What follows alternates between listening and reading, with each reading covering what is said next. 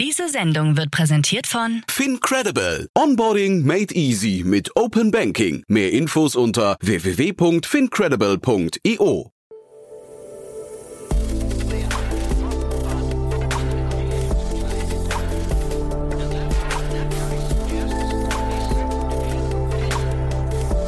Startup Insider Daily. Nachmittagsupdate. Herzlich willkommen nochmal zurück zu Startup Insider Daily. Mein Name ist Jan Thomas und wie heute Vormittag angekündigt, wir haben zwei tolle Gäste. Wir sprechen zum einen über Mitarbeiterstrukturen. Bei uns ist Julian Herzog, der Co-Founder von Osterus, ein Unternehmen, was eure Mitarbeiterdaten analysiert und zwar also jetzt nichts Verbotenes, sondern wo ihr einfach ein Profil eurer Mitarbeiter und eurer Teamstruktur bekommt und auch die Mitarbeiter und Teamstrukturen von äh, befreundeten oder äh, konkurrierenden Unternehmen analysieren könnt. Also ziemlich abgefahren, damit kann man ziemlich viel machen. Deswegen habe ich mit Julian auch relativ ausführlich gesprochen dafür, dass das äh, Unternehmen gerade erst gestartet ist und gerade auch erst 1,1 Millionen Euro eingesammelt hat. Bei uns außerdem zu Gast Jakob Futojanski, der CEO von Neuronation. Da gab es eine 6 Millionen Euro Runde, die erste richtige Finanzierungsrunde für das Unternehmen, das immerhin schon zehn Jahre alt ist.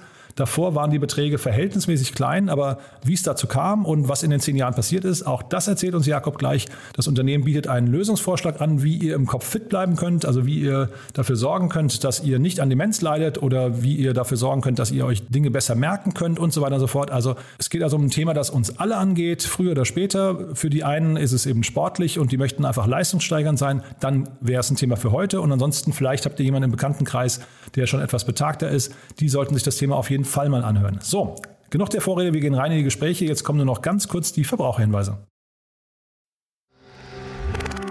Werbung. Hi, hier ist Nina aus dem Content-Team von Startup Insider. Vielleicht hast du es ja schon gehört, wir haben endlich neben unserem Hauptkanal Startup Insider nun auch separate Kanäle für unsere verschiedenen Formate eingerichtet. Wenn du zum Beispiel nur unser tägliches Nachrichtenupdate Startup News hören möchtest, kannst du ab jetzt ausschließlich den Startup News Kanal abonnieren. Gleiches gilt für Investments und Exits, Startup Spotlight und alle anderen Formate, die zukünftig kommen werden. Die volle Ladung Startup Insider, also alle Formate, gibt es natürlich weiterhin hier auf dem Hauptkanal. Also, um die einzelnen Kanäle zu abonnieren, besuche jetzt startupinsider.de/slash insider. Wir sehen uns auf deinem Lieblingskanal. Startup Insider Daily. Interview. Ich freue mich sehr, Julian Herzog ist hier, Founder und CEO von Osterus. Hallo Julian. Hallo Jan, freut mich. Ja, freut mich auch sehr. Wir sprechen über eure Finanzierungsrunde. Ähm, kommen wir gleich drauf zu sprechen. Du musst, glaube ich, erstmal erzählen, was ihr macht. Das ist ja ziemlich spannend. Ja, vielen Dank. Im Grunde genommen ist unsere Vision, dass wir jeden Datenpunkt in einem Lebenslauf verstehen. Ähm, dadurch können wir relativ einfach die, die Workforce analysieren, aber wir können auch anhand der einzelnen Personen interpretieren, wo eventuell die Karriere hingeht, beziehungsweise äh, sich der, äh, der Gehalt, also das Gehalt der Person entwickelt. Das sind so die Datenpunkte, wo wir uns äh, darauf spezialisiert haben und interessieren.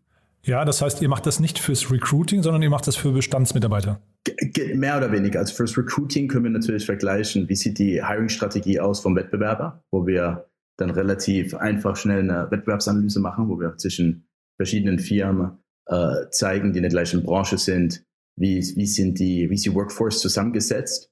Ähm, auf der anderen Seite kann man dieses Tool auch natürlich verwenden, um zu interpretieren, wie gesund ist eine Firma oder wie entwickelt sich eine Firma. Mhm. Ähm, hat, hat einige Use Cases von für Investoren bis hin zu HR, bis hin zu eventuell, und da, darauf wollen wir, da wollen wir hinkommen, dass man auf die einzelne Person sagen kann, äh, wie entwickelt sich diese Person in fünf bis zehn Jahren mhm. auf dem Arbeitsmarkt. Also es ist eine Art Health-Check für das Unternehmen, ja, ähm, und das aber, wie gesagt, für das eigene Unternehmen und jetzt nicht für den Wettbewerb. Genau, für, für das eigene Unternehmen bis hin zu für Investoren, zum Beispiel eine, größere Private Equity oder M&A-Bereich, wo, wo man sich überlegt, sollen wir eine Firma übernehmen, basierend auf das Talent, was sich in dieser Firma befindet oder die Mitarbeiter, die sich äh, in, in, dieser Firma befinden. Wie läuft denn dieser Prozess? Das ist ja super spannend. Also das heißt, ein Private Equity Unternehmen kommt zu euch. Sagen wir, wir haben jetzt gerade den aktuellen Fall mit Zo ja. Plus. Da käme jetzt KKR zu euch und würde sagen, oder EQT und würde sagen, hey, äh, analysiert doch mal den, die Vitalität des Unternehmens anhand der mhm. Datenpunkte über die Mitarbeiter. Genau. Ähm, da da gibt es zwei äh, Approaches, also zwei, zwei Herangehensweisen. Äh, die erste ist, dass wir erstmal alle Daten ziehen über LinkedIn und Xing, um äh, zu sehen, was ist öffentlich für, äh, was für öffentliche Datenpunkte gibt es über diese Firma. dann stellen wir halt verschiedene Clusters zusammen. Wie sieht das R&D-Department aus? wie sieht das Marketing Department aus, Sales und was für Statistiken sehen wir dort, wo haben die Leute studiert, welche Universitäten sind bevorzugt, welche Firmen sind bevorzugt, wo die Firma gerne Leute abwirbt oder Leute vorher gearbeitet hatten. Und dann kann man das vergleichen mit einem Wettbewerbsunternehmen oder beziehungsweise eine Firma, wo man mit dem Gedanken spielt, auch zu übernehmen oder zu investieren. Ähm, in der gleichen Branche natürlich. Äh, das ist die eine Herangehensweise. Die andere Herangehensweise ist, äh, dass man uns direkt die Lebensläufe zuspielt. Ähm, dass man irgendwie schon ein Abkommen hat mit dem Unternehmen und sagt, hey, bitte schickt uns alle Lebensläufe von eurer Workforce und äh, die lesen wir dann automatisch ein. Die Wahrheit ist, bis jetzt wird immer nach den LinkedIn- und Xing-Daten gefragt. Mhm, ja, das denke ich mir. Und das ist wahrscheinlich dann eben so auf High-Level-Management-Ebene interessant, ne? Genau, ja, würde ich auch sagen. Ja. Okay, aber das ist wahrscheinlich nicht euer typischer Use Case. Ähm, die Finanzierungsrunde klingt eher so, als seid ihr eher ein Serviceunternehmen, das dann eben im großen Stil von Großunternehmen oder größeren Unternehmen eingesetzt wird, um dann quasi, ich weiß nicht, bei der Mitarbeiteranalyse und Mitarbeiterbindung wahrscheinlich auch und, und äh, Zufriedenheit zu helfen, ne? Ich, genau, ich würde, ich, würde, ich würde stark darauf tendieren, dass wir erstmal im HR-Bereich verwendet werden, im HR-Bereich einfach um schnell zu analysieren, wie sieht unsere Workforce aus und wie, wie sieht es bei unserer Konkurrenz aus, was kann man da von der Konkurrenz lernen, was fehlt uns oder äh, was machen wir besser. Ähm, äh, mit unseren Daten kann man auch relativ gut Einsicht zeigen in welche, welche Sachen fehlen eventuell im Lebenslauf. Fehlt, fehlt es hier an Diversity im Sinne von Sprachenkenntnisse? Fehlt es an gewissen Skills? Ähm, die man, die, wo man dann die Workforce trainieren könnte. Also man bekommt wirklich wahnsinnig viele Insights äh, einfach über die eigene Workforce und wie man es dann anwendet oder was für, äh, wie man da, was, welche Ergebnisse da, man daraus einliest. Das ist immer individuell, liegt es immer im HR-Department. Ähm, das ist jetzt zumindest unser erster Schritt, ähm, wenn wir in den Markt reingehen. Ja. Ja, jetzt hat bei euch unter anderem der Jörg Gerbeck investiert, also der, äh, einer der Gründer von Lieferando und jetzt, glaube ich, ja. auch ähm, Deutschland-Chef und Europas Nummer zwei, glaube ich, oder so. Ne? Also der ist ja relativ weit oben in der Kette.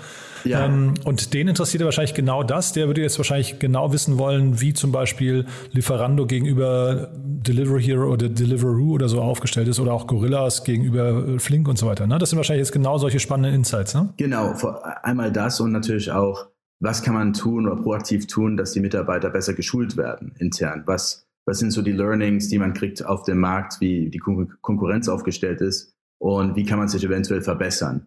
Ähm, Jörg ist äh, jemand, der, äh, der sich wahnsinnig für Daten interessiert und auch sehr ähm, faktengesteuert ist. Und äh, das hat ihn von Anfang an äh, sehr interessiert und, und war auch der Meinung, dass man anhand vom Lebenslauf eventuell interessante Rückschlüsse ziehen kann aus mhm. Unternehmen. Was sind denn so die aus deiner Sicht so drei, vier, fünf wichtigsten Punkte, in denen sich dann solche schnell wachsenden Startups unterscheiden? Also bei dem Thema Mitarbeiterdaten. Ja, äh, es ist eine gute Frage. Ähm, wir, wir, haben tatsächlich viele Unternehmen schon analysiert. Wir haben auch mal aus Jux und Tollerei BioNTech analysiert mit Moderna. Und äh, wir schauen eigentlich immer nach, nach gewissen Mustern. Und die ersten Muster, die man erst mal sieht, ist, je nachdem, wo, wo die Firma natürlich einen Standort hat, findet man dort viele Mitarbeiter, die in der Nähe auch studiert haben. Zum Beispiel N26 findet man viele Leute, die in Berlin studiert haben. Äh, bei BioNTech hat man einiges gesehen aus der Mainz-Region, Frankfurt-Region bis hin zu Heidelberg und bei Moderna in der Boston-Area. Ähm, das sind erstmal die, die klaren Clusters. Aber dann kann man nochmal tiefer reintauchen. Und dann sieht man auf einmal gewisse Differenzen zwischen der Loyalität äh, zu einem Unternehmen. Man sieht zum Beispiel, was sehr spannend war, bei Moderna, die hatten viel mehr Leute, die lange in einem Unternehmen gearbeitet haben. BioNTech wiederum hatte viele Leute, die in verschiedenen Unternehmen gearbeitet haben, aber hatten die gleiche Menge an Arbeitserfahrung. Ähm, das sind so gewisse Clusters, wo man äh, Differenzen sehen kann. Ähm, wir hatten das auch mal gemacht mit N26 versus Revolut. Äh, darüber ich auch einen, einen, kleinen Post gemacht und da hat man klar gesehen, dass Revolut einen starken Hub hat, auch in Osteuropa. Vor allen Dingen viele Programmierer aus, aus Russland und, und der Ukraine ähm, und, und gerne auch Mitarbeiter von einer anderen Bank aus Russland, die Tinkoff heißt. Äh, das heißt, wenn wir, wenn wir diese Analysen fahren, dann können wir halt relativ schnell zeigen, wie, wie, sieht, wie sieht das Team oder beziehungsweise die Workforce aus und, und man merkt, es gibt sehr viele Schnitt, also sehr viele Sachen, die, die alle gemeinsam haben, aber man sieht auch schnell, was für einen Fokus oder Präferenzen sie haben zu gewissen Universitäten oder Firmen, wo sie die Leute abwerben. Mhm. Aber was, was leitet dann ein N26? Ähm, der Max Teienthal heißt er, glaube ich, ne? Ist ja bei euch jetzt auch äh, investiert, ist ja einer, einer der Investoren bei euch. Ja, er war einer der ersten. So, er, er kam sogar in die Ideephase rein, als wir noch noch relativ, wir haben noch, ein, noch eine andere Vision hatten, als wir mit Osterhaus angefangen hatten. Aha, mit, äh, anderen Visionen kennt er sich ja gut aus, die haben ja auch anders angefangen damals, ne? Also von daher. Genau, genau. Da, da, er, hat, er hat viel Sympathie für, ja. für unseren Kurswechsel. Ja, ja, super. Nee, aber äh, sag mal, jetzt äh, nehmen wir diesen Fall N26 versus Revolut. Ja. Ähm, jetzt sagst du, da, man sieht plötzlich da bei Revolut einen Cluster in Osteuropa. Was, mhm. was kann man daraus für Erkenntnisse ziehen? Weil das sind jetzt erstmal nur Basisdaten. Genau. Naja, erstmal ist es halt sehr spannend zu, zu sehen, wie wie die Konkurrenz, das Recruiting oder die Recruiting-Strategie, äh, welche sie einsetzen. Und danach muss man natürlich intern äh, auswerten, was machen die eventuell besser? Sind sie, sind sie besser in der Technologie? Sind sie besser im, im Sales? Das ist immer abhängig vom Unternehmen, äh, diese Market Intelligence zu haben und zu verstehen, okay, was können wir dort aktiv jetzt lernen. Aber das war ja, ähm, Entschuldige, wenn ich da kurz reingehe, Julian, das ja. wären ja jetzt Dinge, da könnte sich ja bei äh, N26 jetzt ein Praktikant hinsetzen, eine Woche lang und tippt alle LinkedIn-Profile ab ähm, und äh, kann danach sagen, schau mal hier, wir sehen, da sind keine Ahnung, 30 Prozent der Leute sitzen in Osteuropa und äh, von, von denen sind 15 Prozent im Sales. Ne? Also mhm. da brauchst du jetzt noch keine Datenanalyse-Software, oder? Naja, so, so, trivial ist das Ganze nicht. Ähm, erstmal muss man, muss man ein, ein, ein Tool haben, der die, die ganzen Daten wir können es innerhalb von ein paar Stunden alle Daten extrahieren. Das ist das Erste. Wirklich, ja? Ja. ja. Und nachdem wir die ganzen Daten extrahiert haben, zeigen wir auch verschiedene äh, Clusters, was sie alle gemeinsam haben, wo man das äh, verschiedene Sachen fährt, wie zum Beispiel Arbeitserfahrung im Durchschnitt, äh, welche Universitäten wurden besucht, wie viele Sprachen werden gesprochen, wie viele Leute haben zuvor in der gleichen Firma gearbeitet, wie viele äh, Positionen haben die Leute im Durchschnitt gehabt. Also man schaut sich auch dann, haben wir noch die Daten von den Lebenskosten zu jeder Stadt. Dann haben wir noch Daten über die Qualität zur, zur Stadt, wo man dann auch sagen könnte, warum sind gewisse Leute loyaler äh, in manchen Standorten? Oder dann schaut man, kann man sich auch anschauen von den Profilen her, wo ist die größte Konkurrenz im Sinne von, dass jemand meine Mitarbeiter klaut? Ist es Revolut, ist es Monzo oder ist es sogar gar die Deutsche Bank? Ähm, man, man kann wirklich sehr viel mit diesen Daten machen. Äh, die Frage ist immer, es liegt immer an der Person selbst, wie man sie interpretieren möchte. Wir, wir zeigen die Daten, wir zeigen die verschiedenen Korrelationen und Statistiken. Und ich, ich finde, jeder hat oft einen anderen Blickwinkel auf gewisse Sachen. Ähm, unsere Aufgabe ist es einfach, die Daten zu zeigen. Mhm. Und das heißt, das klingt dann so fast ein bisschen wie, äh, wie so ein Schachbrett. Ne? Das heißt also Revolut versus N26. Jetzt guckt man, wer ist in Osteuropa. Entweder man geht sich aus dem Weg, weil man das für, für einen besseren äh, Schritt hält, oder man sagt, wir greifen da an und versuchen, Leute proaktiv abzuwerben. E eventuell. Ich, ich meine, wenn man jetzt den Bankmarkt anschaut, dann würde ich immer behaupten, it's not a winner takes it all market. Es ist ein, ist ein riesiger Markt. Aber klar, ähm, man, man, kann sich halt anschauen, welche Hiring-Strategie verfolgen sie und was, was macht die Konkurrenz besser. Mhm. Äh, wir haben jetzt zum Beispiel einen Artikel geschrieben, Tesla versus Porsche, wo man einfach relativ schnell sieht, und es ist auch natürlich kein Big Surprise, Tesla hat wesentlich mehr Software-Ingenieure, aber Tesla hat auch wesentlich mehr Leute eingestellt, im, im STEM-Bereich, also Science, Technology, Engineering, Mathematics. Man findet viel mehr Physiker und Mathematiker bei, bei Tesla im Durchschnitt mit einem Background vom, von, von der Uni, Uni-Background als bei, bei Porsche. Ähm, das sind so ein paar Sachen, die man halt einsehen kann. Und dann daraus kann man halt eventuell ein paar Learnings ziehen. Ja, jetzt hast du vorhin gesagt, ihr, ihr gleicht das auch ab mit den Lebenshaltungskosten einer Stadt. Das heißt, ihr könnt auch ungefähr wahrscheinlich dann das Gehaltsniveau einer Firma prognostizieren, ne? Ja, das ist, genau daran arbeiten wir. Arbeiten auch daran zu verstehen, ob eine, ob gewisse Standorte letztendlich mehr Lebensqualität anbieten und, und daher auch eventuell eine höhere Loyalität zum, äh, zum Unternehmen anbieten. Ja. Mhm. Und das bedeutet dann auch, ähm, irgendwann könnt ihr auch zum Beispiel, wenn jetzt ein Unternehmen, äh, wir hatten jetzt gerade hier äh, den, den Gründer von äh, Vectornator im, im Podcast. Mhm. Die sind aus Karlsruhe nach Berlin gezogen. Das heißt, auch solche Schritte könntet ihr quasi gedanklich begleiten und dann eben die Implikationen hinterher ähm, ableiten, ja? Genau, das, äh, das kriegen wir hin. Mhm. Und bei Tesla jetzt, ähm, da, da, habt ihr ja dann auch öffentliche Daten. Also Tesla veröffentlicht ja, was ein börsennotiertes Unternehmen ist, äh, veröffentlicht ja seine Gehaltsstruktur wahrscheinlich auch.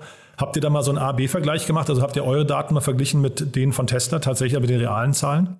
Also die Gehaltsdaten äh, spielen wir noch nicht rein. Im Moment fokussieren wir uns komplett auf nur die, die Person und die äh, Standortkosten vor Ort. Äh, in der Zukunft wollen wir in der Lage sein, auch noch die äh, Financial Data reinzuziehen. Dass wir nicht nur sagen, okay, wir messen ein Unternehmen basierend auf nur die Mitarbeiter, sondern wir schauen uns auch noch die Financial Performance an, um zu schauen, gibt es hier spannende Korrelationen. Wenn man zum Beispiel DAX-Unternehmen anschaut, man würde jetzt nur das obere Management anschauen, also Vorstand, äh, eins Untervorstand und CEO und, und das dann vergleichen mit anderen Unternehmen der gleichen Branche und so und dann noch die Financial äh, Performance mit reinzuziehen. Ich glaube, da gibt es eventuell interessante Insights. Ah, so, so, weit sind wir noch nicht, aber das ist ganz klar auf unserem äh, bei unseren Milestones äh, mit drin. Ja, wer ist denn eigentlich bei, bei so einem großen Unternehmen, jetzt egal ob ein N26 oder auch eine, eine Deutsche Bank oder, oder ein Porsche, wer ist denn da dann euer Ansprechpartner, in welcher Abteilung?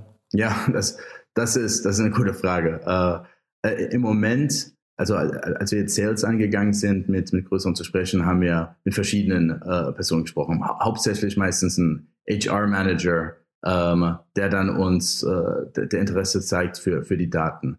Aber was ganz spannend ist, und darauf sind wir selbst nie gekommen, als wir ein paar dieser Analysen gemacht haben, wurden wir von einem M&A-Professional kontaktiert. Uh, und der meinte, hey, diese Daten sind nicht nur spannend für HR, sondern sind eigentlich sehr spannend, gerade im M&A-Bereich, wenn man sich überlegt, an einer Firma zu beteiligen oder eventuell eine Firma zu übernehmen. Ähm, und, und somit wurde die Vision auf einmal größer von uns, wo wir gesagt haben, hey, wir sollten uns nicht nur auf HR äh, konzentrieren, sondern wir sollten auch äh, unsere Daten so aufzeigen, dass das im M&A-Bereich das spannend ist. Jetzt gerade gehen wir die Sales, das Sales folgendermaßen an. Wir, wir schauen, dass wir Integration machen mit spannenden Partnern. Einer ein sehr spannender Partner für uns ist zum Beispiel Talentwunder, die schon im Ökosystem drin sind, die schon verstehen, wie die Vertriebsprozesse gut funktionieren und die die richtigen Ansprechpartner haben. Und ich glaube, da gibt es einige Player in dem Softwarebereich, die schon bei Unternehmen etabliert sind, wo wir dann eventuell unsere Daten äh, mit einbauen können. Mhm. Und wie hat man sich das dann in der Praxis vorzustellen? Also das klang jetzt, diese ganzen Cases, die du genannt hast, klangen mhm. so ein bisschen nach Auftragsproduktion, ne? also irgendwie so fast so eine Agenturleistung. Aber wahrscheinlich wollt ihr ja eher perspektivisch dahin, dass ihr Datenpakete verkauft, vielleicht sogar als Software as a Service, also irgendwie als Subscription-Modell, ja, genau. oder? Ja, genau. Also das Agentur, Agenturgeschäft wollen wir auf jeden Fall vermeiden. Ja. Ähm, aber es stimmt schon, es, es kommt öfters vor, dass wir Anfragen kriegen auf spezielle Use Cases. Und, und dann müssen wir uns immer überlegen, okay, macht das Sinn oder äh, würde das zu einem äh, SaaS-Produkt dann sich weiterentwickeln? Ähm, aber genau, wie, wie wir es jetzt gerade angehen, ist, wir, wir haben ein monatliches Paket mit, also monatlich oder jährlich und man kann bei uns verschiedene Daten sammeln von Firmen und die vergleichen. Mhm. Ähm, so ist es gerade aufgebaut. Ja. Und jetzt lass uns mal kurz über den HR-Use-Case, den haben wir jetzt nicht so mhm. richtig besprochen, nochmal kurz sprechen. Ähm, Gerne. Also das heißt, äh, ein Ansprechpartner bei Porsche in der HR-Abteilung, nehmen wir mal in diesem Fall, ähm, ja. der würde mit euch jetzt, der würde eure Software nutzen. Und was erkennt der jetzt über die empfohlene ähm, Entwicklungspfade seiner, seiner eigenen Mitarbeiter? Ich, ich glaube, erstmal wird man äh, wird man viele Sachen sehen, die Sie wahrscheinlich schon wissen. Das ist erstmal, was sind so die Top 10 Universitäten, von denen wir gerne einstellen oder Top 20. Und, aber die, die Geheiminsights sind eigentlich eher, wenn man es mit der Konkurrenz vergleicht. Ähm, das heißt, wenn man unsere Software verwendet, dann sieht man auf der linken Seite die eigene Firma und auf der rechten Seite gleich im Kontrast die, den Wettbewerber, mit dem man sich vergleichen wollte. Und daraufhin kann man dann schnell sehen, okay, wo sind hier die großen Unterschiede oder gibt es überhaupt große Unterschiede? Und manchmal sieht man eine hohe Homogenität, aber man sieht auch natürlich viele Unterschiede, wenn es um Abschlüsse geht und vor allen Dingen, was die Leute studiert haben. Und da kann man daraus versuchen, Rückschlüsse zu ziehen. Zum Beispiel, wenn man mhm. jetzt Tesla und, und Porsche vergleichen will. Mhm. Das kann natürlich auch hoch frustrierend sein, ne? wenn ich jetzt plötzlich als ähm, Porsche-Manager sehe, hoppla, die äh, Konkurrenz, also Tesla, ist da viel, weiß nicht, zukunftsgerichteter aufgestellt. Das heißt, da hat man ja jetzt nicht die Stellschrauben, wo man sofort sagen kann, jetzt, jetzt schulen wir alle Mitarbeiter auch schnell innerhalb von einem Jahr um. Also das heißt, was genau, also wenn ich jetzt tatsächlich diese Daten bekomme und ich sehe jetzt mhm. die Konkurrenz, was genau kann ich dann tun? Ja, das ist, eine sehr gute Frage. Ähm, wir, wir, leben noch immer nach dem Motto, dass wir sagen, okay, we let the data speak, sagen wir immer, wo wir einfach die Datenpunkte zeigen und dann, und dann hoffen, dass man eine richtige Interpretation macht oder richtig danach handelt. Mhm. Wie jedes Unter Unternehmen danach individuell sich dann adjustiert oder die Learnings zieht, ist sehr subjektiv. Ich, ich würde sagen, wenn man sich Porsche und, und Tesla anschaut, merkt man aber auch viel, dass bei Porsche prinzipiell ähm, mehr Arbeitserfahrung natürlich da ist. Äh, was klar ist, ist ein älteres Unternehmen. Und man muss sich natürlich auch andere Sachen anschauen, wie die Infrastruktur, die Porsche erschaffen hat. Die ist natürlich unglaublich. Ich, ich würde sogar eher sagen, wenn ich Tesla wäre, würde ich mir verschiedene Datenpunkte anschauen und überlegen, welche der Firmen würde ich kaufen, basierend auf, wer hat ein besseres Vertriebsnetzwerk. Ähm, äh, äh, es ist nicht sehr einfach, äh, daraus schnelle Konsequenzen zu ziehen, mhm. außer dass man natürlich sagen kann, okay, wo geht die Zukunft hin und müssen wir uns mehr auf Software konzentrieren oder müssen wir uns mehr auf Hardware konzentrieren und wen sollten wir dort einstellen und wie macht es Tesla zum Beispiel? Hm. Ja, ich überlege gerade, ähm, wir sollten, glaube ich, gar nicht so viel über Porsche sprechen, denn die sind ja auch bei euch beteiligt, ne? Ja, ja sind sie. Ja. ja, das haben wir vergessen zu sagen, denn bei euch ist ja äh, APX, also damit habt ihr eine andere Gemeinsamkeit mit N26, die sind ja auch aus dem äh, Axel Springer mhm. Plug-and-Play Accelerator hervorgegangen und APX ist ja quasi die Nachfolge äh, Instanz, wo der, Jochen, äh, der, der Jörg Reinbold ähm, gemeinsam mit Porsche zusammen dann eben äh, auch Startups für eure fördert, ne? Genau, das ist richtig. Ja. ja. Genau, also deswegen ist vielleicht Porsche mal der Case und N26, die legen wir jetzt mal kurz zur Seite. Okay. Ähm, ich habe mich, äh, während du erzählt hast, gerade gefragt, wenn die HR-Abteilung, also ob die überhaupt der richtige Ansprechpartner für euch sein kann, weil ja eigentlich das, was ihr an Daten liefert, ist ja eigentlich eher eine Beurteilung der Performance der HR-Abteilung. Also mhm. das heißt, wenn ich jetzt zwei, zwei Unternehmen nebeneinander lege und ich zeige die Talente, ne, ähm, ja. äh, nehmen wir jetzt einfach mal Gorillas und Flink, ja. Ja dann will ich ja, also dann, da, weißt du, diese Daten jetzt quasi dem HR-Manager zurückzuspielen und zu sagen, guck mal hier, so seid ihr aufgestellt, ist ja quasi nur eine, eine, ein Spiegelbild dessen, wie er gearbeitet hat. Ja? Und wenn der das dann für sich behält, also dann ist es ja quasi eine, also ne, dann, oder vielmehr, dann, wenn er die Daten quasi als einziger sieht, dann kann er ja selbst beurteilen, gehe ich damit jetzt zum Chef oder nicht. Aber mhm, eigentlich ja. will der Chef ja sehen, ist unter un, unser Unternehmen richtig aufgestellt und arbeitet die HR-Abteilung richtig. Ich, ich denke, es ist, ähm, es ist richtig, Jan, was, was du sagst, dass man, dass es am HR-Manager daran liegt, mit wem er diese Daten teilt. Äh, zum einen kann man es natürlich mit der Geschäftsführung teilen, zum anderen kann man es gleich dem Recruiter zeigen und sagen, okay, ist unsere Recruiting-Strategie innovativ genug oder ist unsere Recruiting-Strategie, wenn man es vergleicht mit der Konkurrenz, irgendwie anders oder, oder fahren wir eine relativ ähnliche Linie mit, mit den Konkurrenten. Mhm. Ich glaube, das sind so ein paar Rückschlüsse, die man dann rausziehen kann. Ähm, derzeit haben wir einfach gemerkt, wenn es um, um, um Sales-Prozesse geht, dass wir versucht haben zu verstehen, wie, wie kommen wir am besten mit unseren Daten ins Unternehmen rein. Und da war uns auch klar unsere Vertriebsstrategie, dass wir dann doch lieber mit etablierten Unternehmen versuchen, eine Art Joint Venture zu machen, die schon ihre Software dort platziert haben in Unternehmen, aber nicht die äh, Wettbewerbsanalyse machen von der Workforce. Mhm. Ähm, genau. Ja, und sag mal, wenn jetzt, ähm, sag mal, zwei beliebige Unternehmen, die, die es einfach schaffen, also ihr habt ja wahrscheinlich dann irgendwelche Scoring-Modelle auch, ne? Und dann könnt ihr mhm. wahrscheinlich irgendwie ziemlich genau vergleichen, kriegen die einen zum Beispiel weiß nicht, die äh, Absolventen besserer Unis oder sind es eher High Potentials, die sie anziehen und so weiter. Also ne, man kann ja. ja so ein bisschen benchmarken dann. Genau. Äh, welche anderen Faktoren berücksichtigt ihr, denn, äh, berücksichtigt ihr denn in eurer Analyse noch? Weil das ist ja auch spannend. Also sind ja so Themen wie, ich weiß nicht, Markenstrahlkraft oder Kommunikation oder auch Recruiting-Kanäle oder, oder solche Dinge. Also was, was spielt da noch mit rein? Ja, super Frage, Jan. Ähm, es ist nämlich ziemlich schwierig. Wir haben uns schon immer überlegt, wie, wie können wir ein gutes Scoring machen. Und das heißt, wie scoren wir eventuell eine Universität oder wie scoren wir ein Unternehmen? Vor allem, wie scoret man ein Startup, wo man noch nicht die Financial Performance versteht? Und eine der Modelle, die wir dort aufgebaut haben, ist zu sagen, okay, schafft es ein junges Startup, gute Mitarbeiter zu finden? Da muss man natürlich definieren, was ist ein guter Mitarbeiter? Mhm, genau. Es wird also immer, es wird immer komplexer. Und dann müssen wir sagen, okay, äh, lasst uns erstmal ein Scoring aufbauen von ein guter Mitarbeiter, zum Beispiel jemand, der es geschafft hat, in ein, einer der top äh, deutschen Firmen reinzukommen. Lass es jetzt mal die DAX 40 sein.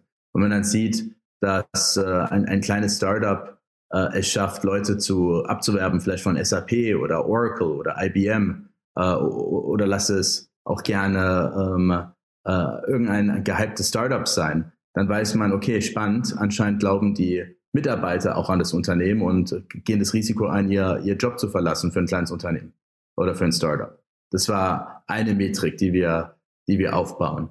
Die, das andere, was wir uns natürlich gerne anschauen, ist auch bei Universitäten, wir gehen nicht gerne nach dem Ranking. Wir schauen uns viel lieber an, wo, wo haben Leute studiert und wo enden sie ab. Das heißt, basierend über die Daten, die wir kriegen über LinkedIn und Xing, verfolgen wir den Karriereweg von, von, von, von Menschen, die einen Abschluss haben. Und eines meiner Lieblings-Slides, äh, die ich immer zeige, auch, auch zu HR-Managers ist, ich frage immer nach, haben Sie schon mal von der Universität äh, auf Karnataka gehört oder Kargopur in Indien. Und in der Regel sagen die westlichen äh, HR-Manager oder Recruiter, nein, kennen wir nicht. Und dann zeige ich, dass der CEO, CEO von Google oder CEO von Microsoft in genau solchen Universitäten studiert haben. Ähm, und diese Datenpunkte zu verstehen, also von den 19.000 Universitäten und daraus wirklich dann Insights zu bauen über die Karrierewege, das ist so unser großer Ziel. Ähm, zu wirklich zu sagen, wen sollte man einstellen, basierend auf nicht nur, ob er auf einer sehr guten Universität war nach dem Ranking, sondern wo enden die meisten Leute von dieser Uni ab und was für Rückschlüsse können wir daraus ziehen? Mhm. Nee, super spannend.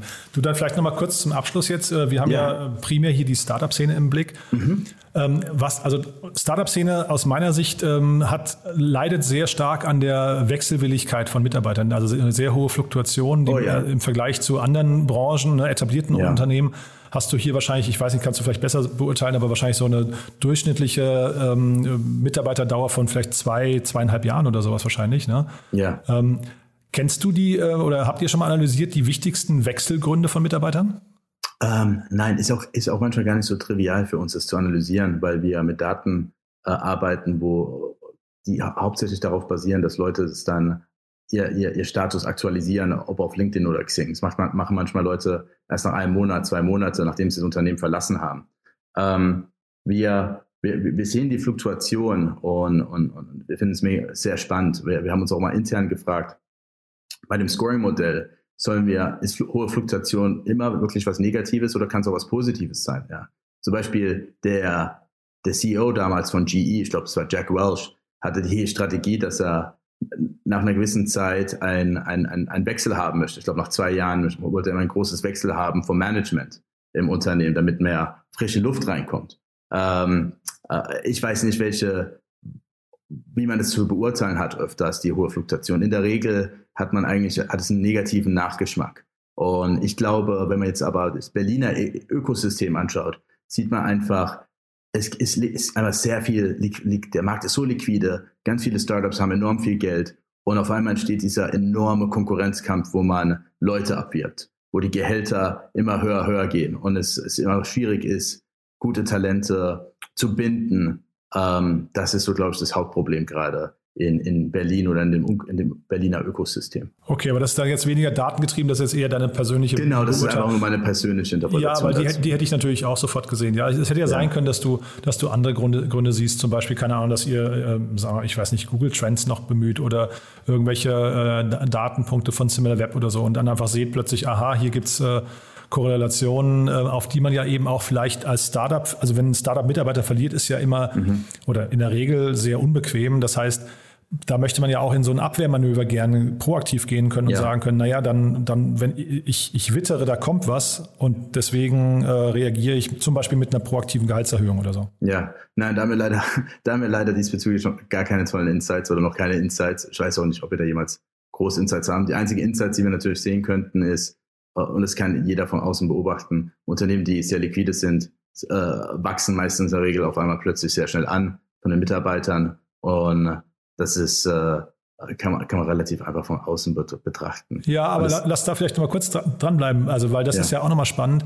Äh, die Unternehmen, die sehr liquide sind, die, ähm, also wir, wir sehen ja hier eine Zunahme der Finanzierungsrunden die ganze Zeit, mhm. aber ja. wir sehen einen War of Talent zeitgleich, ja, und deswegen ja. Ähm, heißt es ja nicht, also wann, wann genau ist ein Unternehmen überhaupt in der Lage, diese Mitarbeiter zu ziehen und wie lange bleiben die dann trotzdem? Also ich würde jetzt mal vermuten, dass, also äh, ne, jetzt, ich will jetzt nicht über deinen ähm, ja. Investor sprechen, aber N26, da gab es ja auch äh, äh, so mal große Rotationen, da gab es Artikel darüber, wie, wie kurz die Mitarbeiter nur dort sind ähm, ja. obwohl die hervorragend gefundet sind. Ja, nein, ähm, es stimmt schon. N26 hat es halt geschafft, das ist jetzt meine subjektive Meinung dazu. Die haben halt eine unglaublich gute Marke. Ich, ich, wir hatten auch mal Datenpunkte bekommen, ich glaube, die bekommen manchmal auch bis zu 20.000, 25.000 Bewerbungen im Monat. Okay, also krass. haben es wirklich geschafft, eine starke Marke aufzubauen. Mhm. Und, und viele in dem Bereich, wenn man Recruiter ist, dann weiß man, okay, ähm, von welchem Konkurrenten kann ich versuchen, Leute abzuwerben, wo, wo, wo ich der Meinung bin, dass sie gute Mitarbeiter haben. Mhm. Das macht es natürlich dann schwierig, äh, wenn, man, wenn man so bekannt ist, weil man im, im Fokus liegt von vielen verschiedenen Menschen oder beziehungsweise Recruiters. Mhm. Und dann jetzt allerletzte Frage dazu, ähm, ja. äh, sag mal, so stationäre Teams, lokale Teams versus Remote Teams. Also du hast ja jetzt gerade ein, ein Beispiel von Revolut eben Osteuropa schon genannt. Ja. Äh, das muss ja jetzt, das können ja auch Standorte sein, aber ähm, habt ihr das mal gegeneinander gestellt? Also gibt es da signifikante Unterschiede in den Datenpunkten, wenn ein Unternehmen, äh, sag mal, remote first aufgestellt ja. ist? Ja, äh, ein spannender Datenpunkt ist, dass die, die Mitarbeiter, die remote sind, länger im Unternehmen bleiben. Ähm, und ich glaube, das liegt einfach daran, dass der Wettbewerb noch nicht so groß ist in vielen dieser Ländern. Und ein Revolut kann sich halt wesentlich besser durchsetzen in Osteuropa gegen viele verschiedene andere Namen, die dort sind, äh, als wenn Revolut jetzt zum Beispiel in London komplett wäre oder in Berlin wäre. Da ist aber die Konkurrenz viel höher. Mhm. Nee, super spannend. Also ja. äh, vielleicht noch kurz abschließend zur Runde. Also ich habe gesehen, ja. 1,3 Millionen Euro Seed-Finanzierung. Ja. Ähm, ja, hier wird von der 10 Millionen äh, Euro oder 10,5 Millionen Euro Bewert Bewertung gesprochen. Wie genau. weit kommt ihr damit? Und vielleicht kannst du mal sagen, wo ihr in einem Jahr steht. Ja, ähm, wie weit kommen wir damit? Also laut, laut unserem Excel äh, circa ein Jahr und sieben Monate. Aber Aha. ich schätze mal, ich schätze mal, die Wahrheit liegt dann zwischen, je nachdem, was für Marketingausgaben wir dann doch noch anziehen. So, ich, äh, auf jeden Fall äh, haben wir vor, 1,3 Jahre damit auszukommen. Mhm. Ähm, wo, wo ist Osterus in einem Jahr von jetzt? Das ist eine gute Frage. Wir arbeiten wirklich schwer daran, ab März eine Analyse auffahren zu können, zu sagen, wenn man einfach uns einen Lebenslauf gibt, wir sagen können, welche Firmen haben am meisten Interesse an so einem Lebenslauf. Das zweite ist, wie, wie, wo sind die Karrierechancen am höchsten für so einen Lebenslauf? Das dritte ist, welche Skills oder welche Arbeitserfahrung äh, fehlt, um den nächsten Karriereschritt zu machen, beziehungsweise ein besseres Gehalt zu erzielen. Das sind so die Sachen, äh, die wir gerade versuchen zu verstehen äh, für verschiedene Märkte. Deutschland ist äh, einer der Märkte, aber auch Daten von amerikanischen Lebensläufen. Und ich glaube, das wird enorm spannend, weil wir dann relativ gut mit hoffentlich hoher Wahrscheinlichkeit ausrechnen können, wie, wie entwickelt sich das Gehalt von gewissen Personen in fünf bis zehn Jahren, nur basierend auf dem Lebenslauf. Und wie wir die Daten dann verwenden und wo wir die Daten in Einsatz bringen, das wird sich dann nochmal genauer zeigen. Aber da, das ist einer unserer großen Fokusse zurzeit. Super interessant. Also du hast schon gemerkt, an, anhand der Dauer des Gesprächs hat mir wirklich großen Spaß gemacht. Waren viele äh, sehr, sehr spannende Punkte dabei. Ähm, denn, oh, eigentlich, Dank, denn eigentlich so eine äh, kleine Finanzierungsrunde besprechen wir eigentlich eher seltener. Jetzt haben wir eine halbe Stunde gesprochen. Also ja, war, war, super interessant, muss ich sagen. Wir bleiben einfach in Kontakt. Wenn es bei euch äh, Updates gibt oder große News, dann sagt gerne Bescheid und ansonsten viel Glück ja, für die nächste Zeit. Gerne, Jan. Und falls du jemals irgendwie eine Analyse haben möchtest zwischen zwei Firmen, sag mir Bescheid. Das mache ich sehr gerne. Da komme ich drauf zurück. Cool. Super. Vielen Dank. Insider Daily. Interview. Ich freue mich sehr. Jakob Futojanski ist hier der Gründer oder CEO von Neuronation. Hallo Jakob. Hi, hallo Jan. Schön ja. hier zu sein. Ja, freut mich auch sehr. Und ich weiß gar nicht, darf man euch noch Startup nennen? ja, Neuronation wurde in 2011 gegründet. Das heißt, wir sind mittlerweile zehn Jahre alt. Aber wir sehen uns immer noch als äh, Startup im Sinne der Kultur und im Sinne des, des Risiko. Äh, das heißt ja, ich würde davon ausgehen, ja. cool. Ja, also äh, gefühltes Startup ist ja immer schon mal wichtig, hat äh, Jeff Bezos ja bis heute eigentlich gesagt bei Amazon. Ne? ähm, ich habe mir bei Crunchbase mal angeschaut, wie ihr finanziert seid, weil der, wir reden ja vor dem Hintergrund einer Finanzierungsrunde, die ihr abgeschlossen habt. Und äh, da, also die, die Finanzierungsrunde jetzt, die aktuelle, über die wir sprechen, hat 6 Millionen Euro von Impact Investing, äh, von Inve äh, Impact Partner. Aber davor habe ich gesehen, zehn Jahre lang gar nichts und äh, im Oktober 2011 56.000 Euro. Wie kam es denn dazu? Wie, wie, kann man denn zehn Jahre lang ohne Finanzierungsrunde überleben? Wart ihr so profitabel? Nicht so ganz. Ich, vielleicht fange ich ganz, äh, ganz von Anfang an. Zu, ähm, zu Beginn war Neuronation einfach nur ein Forschungsprojekt an der Freien Uni Berlin am Department für, für experimentelle Psychologie. So, und äh, ganz spannend war, dass äh, die Probanden der Studie damals nicht nur, ähm, nicht nur gezeigt haben, dass sie Ergebnisse erzielen konnten, das heißt signifikante äh, Veränderungen in bestimmten äh, neuropsychologischen Tests, sondern auch nochmal gefragt, ist es denn möglich, das Produkt mit nach Hause zu nehmen und Freunden und Familie zu zeigen? Und das war damals halt eine ganz einfache ähm, Flash-Anwendung, so wirklich äh, so rudimentär gehalten. Aber es hat ihnen durchaus viel Spaß gemacht und es war effektiv. Da dachten wir, okay, ähm, wenn es effektiv ist, dann wäre das vielleicht ein interessantes Produkt. Aber wie können wir das Ganze mal antesten? Und wir haben uns angeschaut, damals war ähm, Nintendos Dr. Kawashima oder Brain Age recht stark auf dem Markt. Sie hatten damals, ich glaube, 18, 18 Millionen Kopien allein in Europa verkauft. Und äh, Wuga hatte damals mit Brain Buddies auch sehr stark die Marktheit aufgemischt. Ich glaube, die hatten damals innerhalb von sechs äh, Monaten über Facebook und Co. 10 Millionen ähm, Brain Buddy äh, User ge gewonnen. Und dann haben wir gesehen, okay, es gibt einerseits einen wissenschaftlichen Case. Wir sind wir sind sozusagen gewissermaßen effektiv. Es gibt einen Channel, den digitalen Channel zur Kundenakquise und die Menschen sind bereit, dafür Geld auszugeben. Schau Dr. Kawashima. Dachten wir, das versuchen wir mal. Aber da äh, wir damals noch keine Erfahrung hatten mit VC und Co. und vor zehn Jahren war Berlin jetzt auch nicht so der VC-Standort wie, Standort wie heute, haben wir erstmal selbst Kredit aufgenommen, privat und äh, das Ganze in die Firma investiert. So konnten wir halt erstmal ein bisschen wachsen. Danach kam, äh, waren wir halt das erste Seedmatch Investment äh, in Deutschland. Äh, die, daher kommt diese, diese knapp 60.000 Euro. Und äh, ab dort hatten wir erstmal gebootstrapped. Das heißt überwiegend über Affiliate-Kooperationen, dann ähm, mit Umsatzbeteiligungsdeals entsprechend die Company wachsen lassen bis äh, zum Jahr 2013, wo wir die Spiegel Media Gruppe und den Fonds Excel Health ähm, zu, zu uns, wie gesagt, gewonnen haben. Und die haben damals halt noch knapp äh, eine Million in die Firma investiert. Ich frage mich, warum das halt nicht bei Crunchbase steht, aber wahrscheinlich ist das untergegangen. Äh, das war eine Finanzierung, die uns dann erstmal äh, lange Zeit äh, gut geholfen hat. Danach hatten wir hier und da mal noch ein Convertible, welcher ähm, dann äh, durch die Profitabilität und die positiven Cashflows, die wir mittlerweile einfahren, auch äh, gut äh, abbezahlt werden konnte, so dass wir halt auch ein äh, einigermaßen sauberes Cap Table haben. Mhm. Ja, ich gucke gerade parallel. Es steht auf Crunchbase XL Health, aber es steht dort ohne Betrag. Also das ist interessanterweise ähm, wurde da einfach der Betrag von einer Million verschwiegen. Von daher kommt, so kommt es also eben zu dieser äh, dann doch augenscheinlich sehr kleinen Runde am Anfang. Ähm, vielleicht muss uns mal durchführen ähm, äh, durch das, was ihr genau macht, also vielleicht auch heute macht, weil äh, also bei euch geht es um ja, ich weiß nicht, das ganze Thema Prävention mittlerweile. Ne? Ihr wollt Menschen mit Hirnschädigung, wenn ich es richtig verstanden habe, irgendwie davor bewahren oder wieder zurückhelfen, rehabilitieren. Und äh, es geht auch, glaube ich, um Demenzabwehr. Ähm, vielleicht kannst du uns mal so ein bisschen durch die, so, das Wunder des Gehirns führen. Warum vergessen wir denn eigentlich? ja, das ist eine sehr gute Frage. Ähm, was, was wir tun ist, ähm, wir fokussieren uns auf die sogenannte Multidomänen äh, kognitive Intervention, also kognitive Trainingsinterventionen. Was, was heißt das konkret?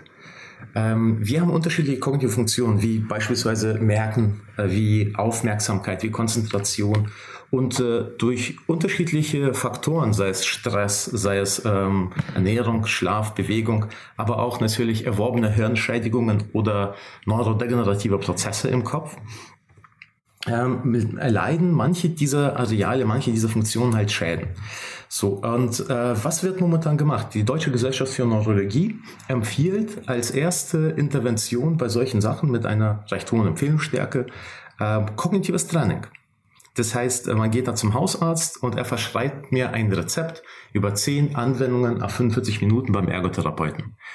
So, ähm, mittlerweile ist es aber äh, ein dermaßen stark frequentiertes Rezept und hoch, äh, wie gesagt, eine hoch äh, genutzte Intervention, dass die Wartezeiten bei solchen Ergotherapeuten und Neuropsychologen, die so ein Multidomänen äh, kognitives Training anbieten, äh, mittlerweile auf knapp 20 Wochen angestiegen sind. Und das führt dazu, dass Menschen, manche halt in ihren besten sozusagen Arbeitsjahren, beispielsweise 40 bis 60 Jahre alte ähm, Mitarbeiter, die jetzt äh, eine Hirnschädigung, sei es ein Schlaganfall oder mittlerweile auch sehr stark die ganzen Post-Covid-Problematiken, die Aufmerksamkeitsstörungen nach sich tragen ähm, einfach keine Intervention bekommen. Und das, äh, für das versuchen wir mit Neuronation, insbesondere mit unserem Medizinprodukt, besser zu machen. Und das machen wir mittlerweile seit äh, drei Jahren im Medizinbereich äh, mit der Charité, mit der Uniklinik Jena, äh, führen gerade eine Studie durch zum Nachweis der Effektivitätsstärke so einer Intervention von kognitivem Training, anstatt, wie gesagt, beim Ergotherapeuten direkt zu Hause in Eigenanwendung. Mhm. Und bevor wir jetzt darüber sprechen, was ihr mit dem frischen Kapital macht, äh, führen uns doch vielleicht nochmal ganz kurz so vielleicht durch die Highlights der letzten zehn Jahre. Ich meine, zehn Jahre ist ja wirklich schon echt ein krasser Weg, ja. Äh, also ich glaube, heute seid ihr, ich habe auf LinkedIn geschaut, so 15 Mitarbeiter. Ne? Ähm, vielleicht kannst du uns ja mal so ein bisschen durchführen, wie hat sich das alles verändert im Laufe der Zeit? Auch dein Blick vielleicht auf die Szene. Ich, ich weiß ja, ich habe gesehen, du kommst von Rocket und hast auch äh, Groupon äh, irgendwie, glaube ich, in Amsterdam mit aufgebaut. Das heißt, du hast, du, du kennst auch andere Startups. Vielleicht kannst du das alles mal vor dem Blick mal kurz ein bisschen beschreiben. Ja, vor zehn Jahren, als wir ähm, so ein Digital Health Unternehmen gegründet haben, äh, gab es halt Digital Health ja noch nicht so wirklich. Ne? Es gab ähm, ein paar Konferenzen vielleicht in London, die in dem Bereich was gemacht haben. Ähm, aber in Deutschland war das Thema halt eigentlich recht, recht unspannend. Es gab, äh, ich glaube, vielleicht irgendwie mal zehn Startups, die in dem Bereich aktiv waren. Äh, daher hatten wir zu Beginn für das Medizinprodukt eigentlich kaum Abnehmer. Wir wussten äh, recht wenig, wie, äh, wie, wie wir jetzt die Kliniken irgendwie, die dort die Rehabilitation vielleicht anbieten könnten oder die Hausärzte dazu bewegen können, Neuronation, wie auch immer zu platzieren. Und äh, daher dachten wir, okay, wie machen es denn die, die in dem Bereich jetzt das irgendwie geschafft haben, in den Staaten oder sonst wo? Und die meisten haben dann ein ähm, Abo-Modell ähm, gefahren. So wir dachten dann erstmal, okay, wir versuchen es.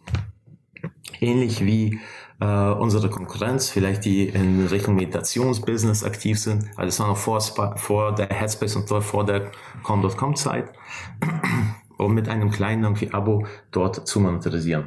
Das hat auch erstmal ganz gut geklappt, bis wir in Deutschland an unsere Grenzen gestoßen sind äh, mit unseren Marketingkanälen, insbesondere im Bereich äh, Affiliate und Kooperationen. Äh, und da dachten wir, jetzt müssen wir jetzt irgendwie versuchen, etwas größer zu fahren.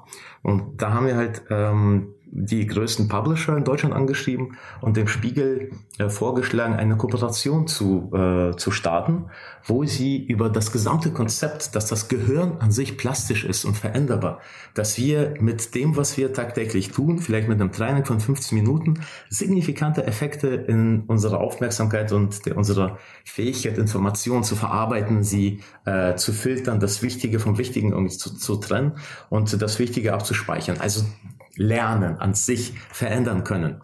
Äh, das, das fanden sie auch ganz gut, dermaßen gut, dass sie gedacht haben, okay, äh, wir äh, würden wir würden jetzt aber nicht nur, nicht nur mit euch die Kooperation machen, sondern wir würden auch gerne investieren. Jetzt nicht Media for Share, sondern wirklich äh, Geld äh, als KE, äh, als Kapitalerhöhungsmaßnahme in die Firma bringen.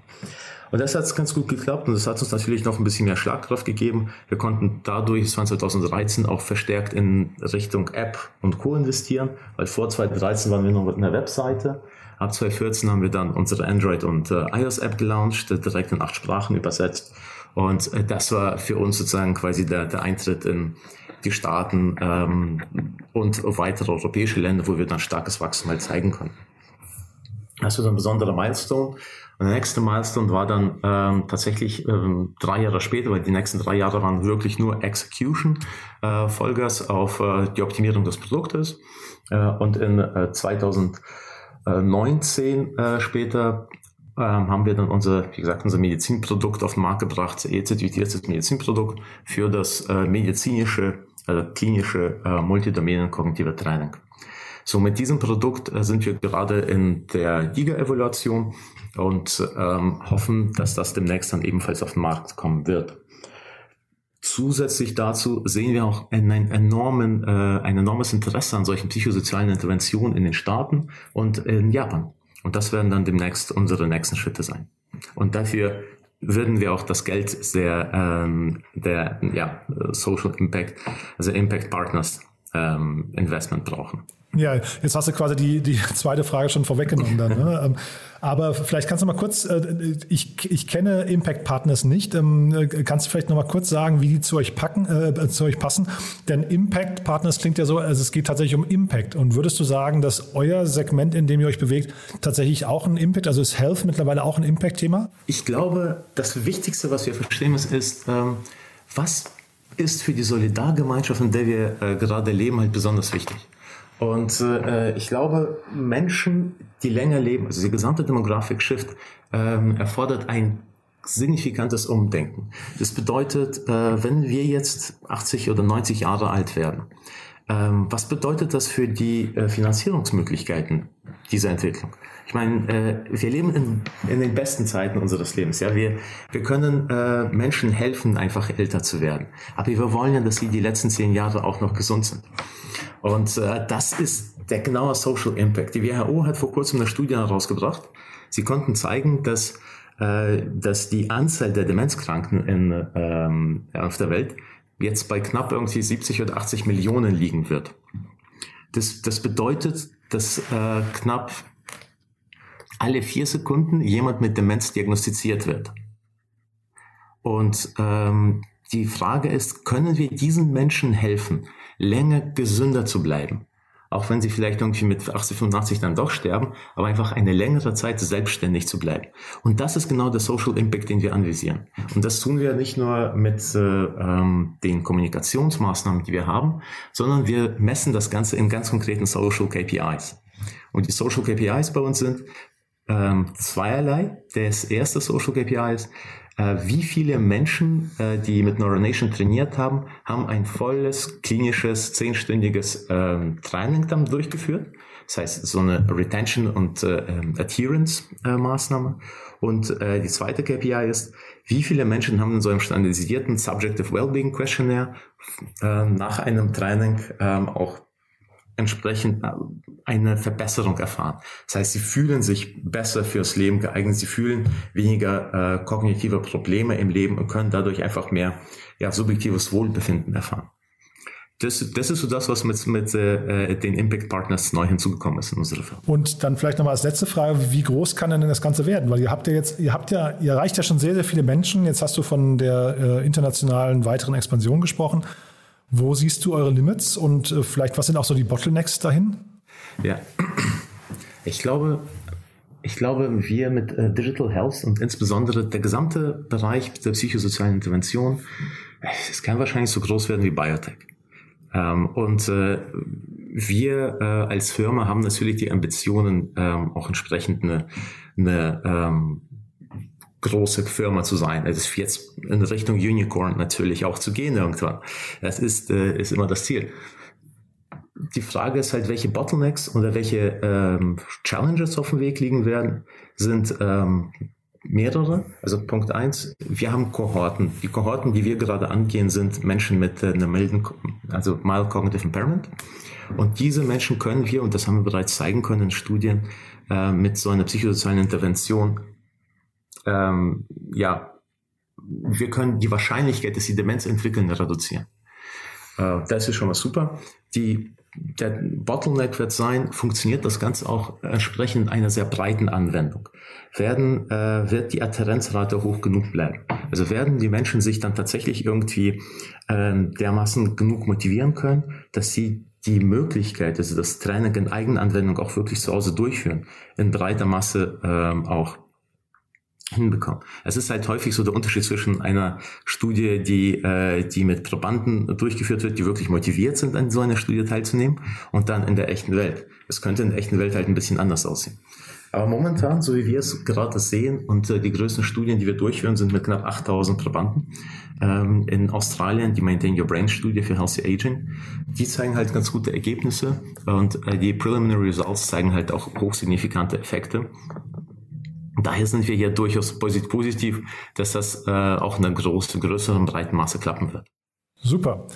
Jakob, du, das klingt nach einer tollen Mission, muss ich sagen. Ähm, äh, auf jeden Fall, sag mal, die sozialen Effekte oder gesellschaftlichen äh, Effekte liegen auf der Hand. Also von daher drücke ich euch natürlich doppelt die Daumen. Ähm, ich würde mich freuen, wenn wir nicht erst in zehn Jahren wieder miteinander sprechen, bei der nächsten Finanzierungsrunde, ja. Oder nee, eigentlich die äh, war ja jetzt falsch, 2014 äh, war sie ja, also das heißt äh, vor sieben Jahren. Nichtsdestotrotz, also bin gespannt, wie es bei euch weitergeht. Du meldest dich gerne, wenn es bei euch äh, große Updates gibt, ja? Sehr gern. Vielen Dank. Werbung. Hi, hier ist Paul, Product Manager bei Startup Insider. Willst du wissen, welche Startups aus Hamburg, Mannheim oder vielleicht auch Bielefeld sich mit künstlicher Intelligenz beschäftigen? Oder wie zum Beispiel das Portfolio von Earlybird oder HV Capital aussieht? Entdecke all das und noch viel mehr auf unserer Plattform. Kostenlos und ohne Begrenzungen. Unsere Datenbank umfasst über 20.000 Profile aller relevanten Startups, Investoren und Personen, die darauf warten, von dir entdeckt zu werden. Also, wenn ich dein Interesse geweckt habe, schau einfach mal auf unserer Plattform vorbei unter startupinsider.de/slash insider. Startup Insider Daily, der tägliche Nachrichtenpodcast der deutschen Startup-Szene. So, das war's für heute. Damit sind wir durch. Ich hoffe, es hat euch wieder Spaß gemacht. Ich fand's super, muss ich sagen. Wie immer die Bitte empfehlt uns weiter. Wir freuen uns natürlich, wenn diese tollen Gespräche von möglichst vielen Leuten gehört werden. Dafür schon mal vielen Dank und ansonsten freue ich mich natürlich, wenn wir uns morgen wieder hören in alter Frische. Morgen früh geht's weiter mit den Nachrichten. Bis dahin alles Gute und euch noch einen wunderschönen Tag. Ciao, ciao. Diese Sendung wurde präsentiert von FinCredible. Onboarding made easy mit Open Banking. Mehr Infos unter www.fincredible.io.